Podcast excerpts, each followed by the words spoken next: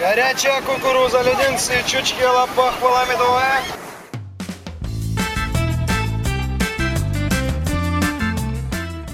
Привет, дорогие слушатели! У микрофона Рустем Халилов, и это подкаст «Крымский разговор».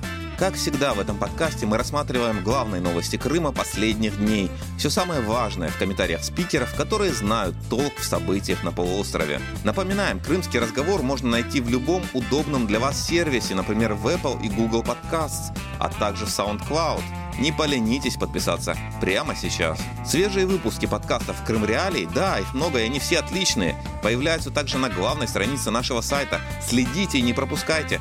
А теперь к главным новостям недели. Российские учения в Крыму – тренировка или прелюдия к войне. Черноморский флот России провел в аннексированном Крыму учения и потренировался уничтожать авианосцы условного противника с помощью береговых ракетных комплексов «Бастион». В сентябре в Крыму Россия планирует провести масштабные учения «Кавказ-2020», которые вызывали опасения у западных военных аналитиков. Есть опасения, что осенние маневры могут стать прикрытием для наступления из аннексированного Крыма на Херсонскую область и начала военного конфликта ради восстановления водоснабжения полуострова. При этом в вооруженных силах Украины такую угрозу не считают реальной, а в Кремле ее и вовсе отвергают. Что может стоять за российскими учениями на полуострове, разбирались с экспертами радио Крым Реалии.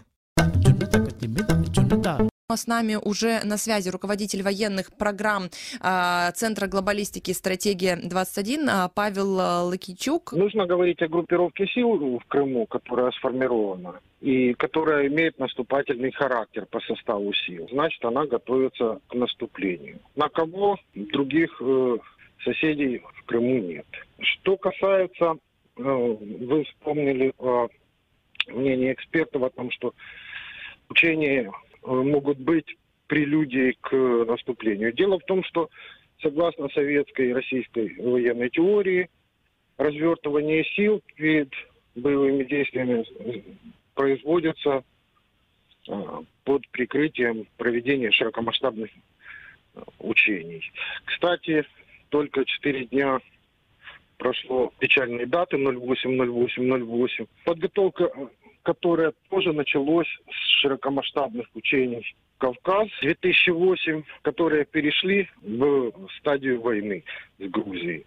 С другой стороны, война начинается тогда, когда принимает решение высшее политическое руководство вот на первый вот этот шаг страшное вторжение – и многое зависит от политического руководства.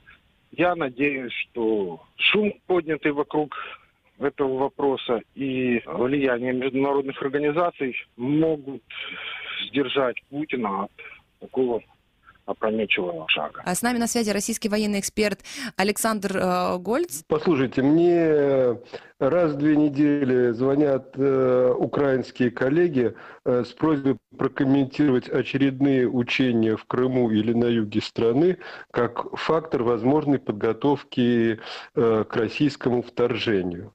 Э, мне кажется, что российские, украинские СМИ и политики оказываются в ситуации того мальчика, который бесконечно кричит «волки». Э, значит, э, что касается учений. В Крыму действительно создана довольно крупная группировка войск и сил флота.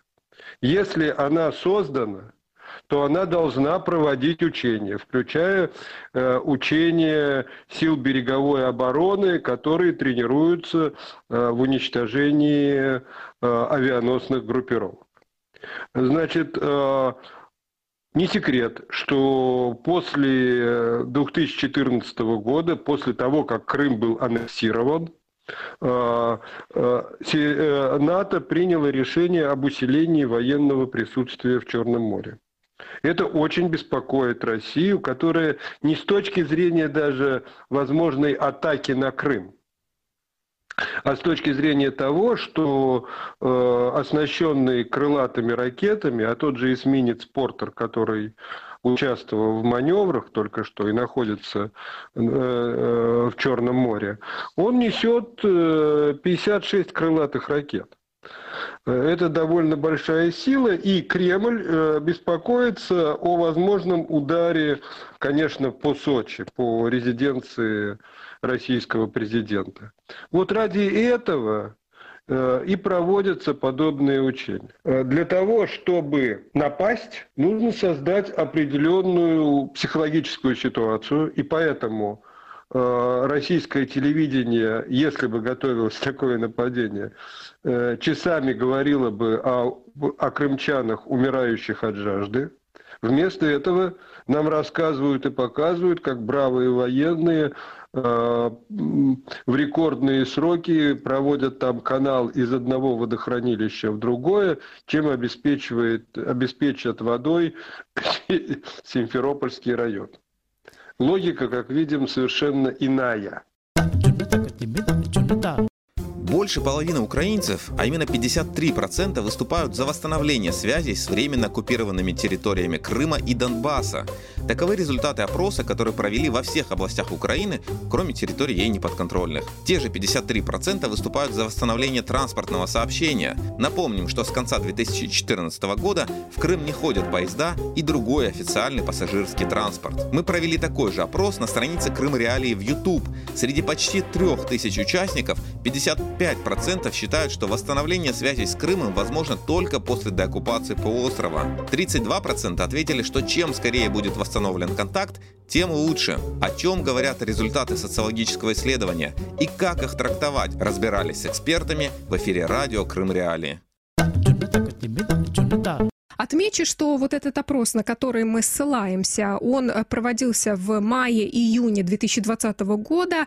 Было проведено 2000 интервью, э, выборка репрезентативная для взрослого населения в возрасте 18 плюс э, жителей Украины. И этот опрос проводился во всех регионах Украины, кроме Автономной Республики Крым и отдельных районов Донецкой и Луганской областей. К нам по телефону присоединяется тем временем Алена Лунева, менеджер по адвокации Центра прав человека ЗМИНа, одного из э, участников, организаторов этого опроса, будет так правильнее сказать. Восстановление связи звучит часто. Это вопрос, который, внутри которого есть вопросы документов, вопросы транспортного сообщения, вопросы, связанные с образованием. То есть те вопросы, которые позволяют нам говорить, что жители, что Крым это Украина не просто словами да, граничится, но и реальными действиями. Вопрос, конечно, восстановления транспортного сообщения очень спорный. Он спорный для там, с юридической точки зрения, с точки зрения государственности. Но видите, для людей, которые для себя видит удобство в восстановлении транспортного сообщения и думает, что транспортное сообщение поможет, наверное, поможет чаще выезжать жителям оккупированных территорий на подконтрольную, видеть, как мы живем, не думать, что у нас, э, ну, не верить в ту пропаганду, которая массово транслируется на оккупированной территории Крыма Российской Федерации. Ну, это может позволить не верить себе человек, который знает, как на территории подконтрольного правительства Украины на самом деле. Если у нас нет транспортного сообщения, то говорить о поддержке связи сложно. Э, понятно, что вот сейчас мы видим там закрытый КПВ, например, и мы говорим о том, что такое закрытие КПВ является ударом, является по поддержанию связи с жителями оккупированных территорий. Потому что в отсутствии транспортного сообщения прямого, но в отсутствии просто свободы передвижения и возможности пересечь КПВ, мы теряем связь с людьми в оккупации. Поэтому э, я думаю, что здесь социологи вкладывали как раз идею связи и как можно большего общения с жителями оккупированных территорий. Тем временем к нам в эфир присоединяется глава Меджлиса крымско-татарского народа Рифат Чубаров. Очень часто в социологических опросах ответы могут быть ожидаемы в зависимости от тех вопросов, как их э, сформулировали. Я читаю вопрос.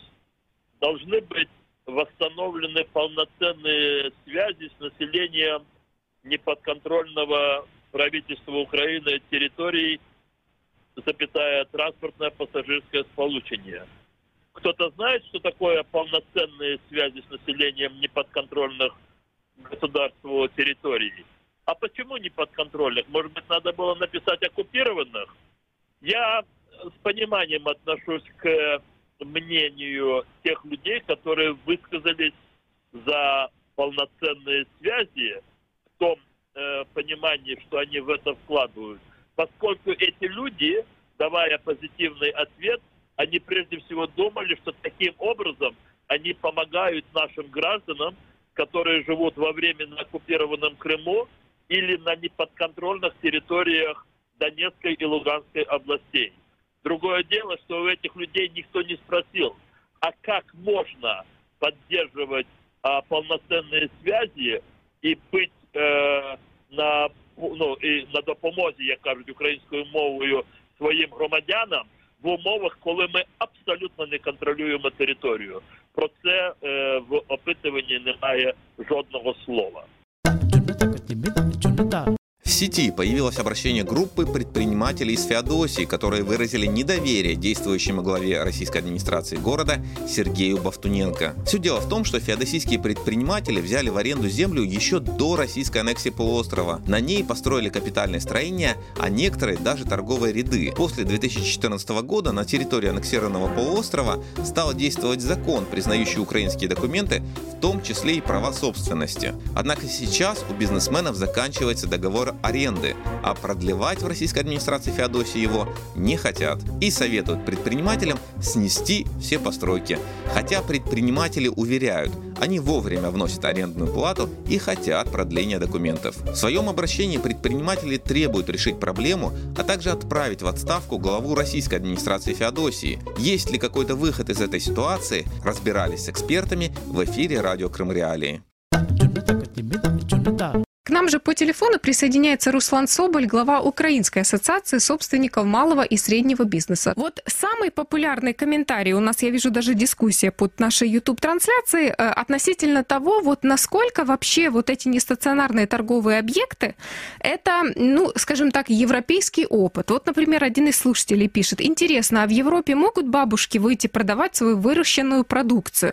Вот что бы вы э, э, ответили, то есть насколько это э, современный метод э, ведения торговли, или это все-таки какой-то пережиток прошлого, и действительно, э, ну, если говорить о благоустройстве городов, то НТО нету места в современных городах?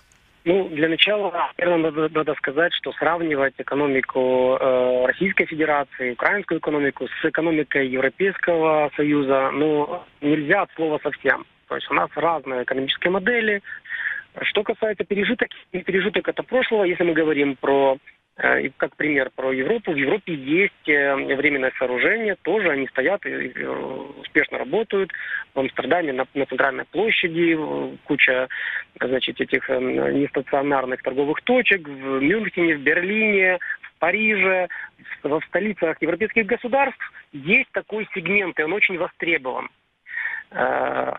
Собственно, власти этих столиц, которых я привел в пример, э, часто поддерживают эту, эту значит, э, экономическую прослойку, эту торговлю, потому что это оказывается изюминкой, даже туристической изюминкой, где продается национальная продукция, сувенирная или э, значит, фастфудовская. Естественно, это все требует соответствующих документов. Относительно нашей реаль... наших реалий, ну, я не, не думаю, что э, крымские, э, крымчане и украинцы сильно-сильно различаются, но мы все-таки очень-очень близки по менталитету, по э, даже невзирая на то, что край, в последнее время Российская Федерация ведет там свою политику, все равно менталитет очень очень схож, очень понятен. Мы давно вместе и, собственно, э, за, за, за 4, там, 5, 6 лет нельзя это так взять и, и разъединить. Так, надо сказать, что если эти Э, временные сооружения появляются, да, то есть за них, наверное, голосуют кошельком. Это, собственно, за рынка.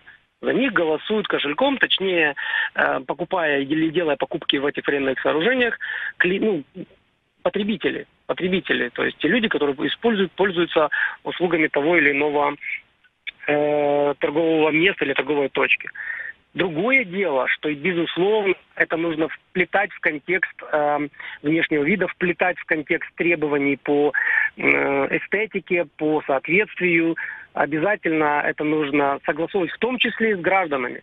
В том числе и с гражданами. Я уверен, что, наверное, секрет, если при Советском Союзе была, работала понятная торговая модель были посчитаны количество людей, проживающих в микрорайоне, были посчитаны торговые потребности, и в соответствии с этими торговыми потребностями размещались универмаги, универсамы, э, значит, гастрономы и так далее, и так далее, вплоть до ремонтов телевизоров. Все это было четко посчитано большой номенклатурной машиной Советского Союза. Ну, с развалом, собственно, включился в работу рынок. И вот, э, да, рынок часто э, диковат, вот, и да, часто он перегибает палку. Поэтому секрет, безусловно, в согласовании э, необходимости размещения того или иного сооружения или того или иного временного торгового, торгового, торгового места с сам- самим, э, самим гражданским обществом, которое живет на этой территории. Собственно, с жителями, с потребителями. Э, Это сильно вот вырисовывается в треугольнике власть бизнес-общества. Здесь нужно уметь э, выстроить, выстроить коммуникацию и вот ну, донести необходимость или не необходимость размещения той или иной эм, э, торговой точки. Нам, конечно, до этого немножко далеко. Часто, э, часто сюда вмешиваются власти и включаются да, коррупционные моменты. Большие торговые сети лоббируют, имеют на это возможность, лоббируют, э, так сказать, перестраив- пере- перестраивание рынка, если хотите, да, пере- перекрой, перекрой рынка. Так что с, с идеей и целью, чтобы потребители целенаправленно ходили вот в большой, огромный эм, супермаркет или торговый центр, ну, собственно, за счет, за счет э, мелкого, часто за счет мелкого бизнеса. Так что Поняла. под этими часто красивыми словами кроется простая, простая модель э, неправомерной выгоды. Поняла, спасибо вам большое. Это был Руслан Соболь, глава Украинской ассоциации собственников малого и среднего бизнеса. Ну что ж, мы обсудили с вами все самые важные новости этой недели. Напоминаю, что вы можете подписаться на наши подкасты в любом удобном для вас сервисе. Слушайте Крым Реалии и оставайтесь с нами.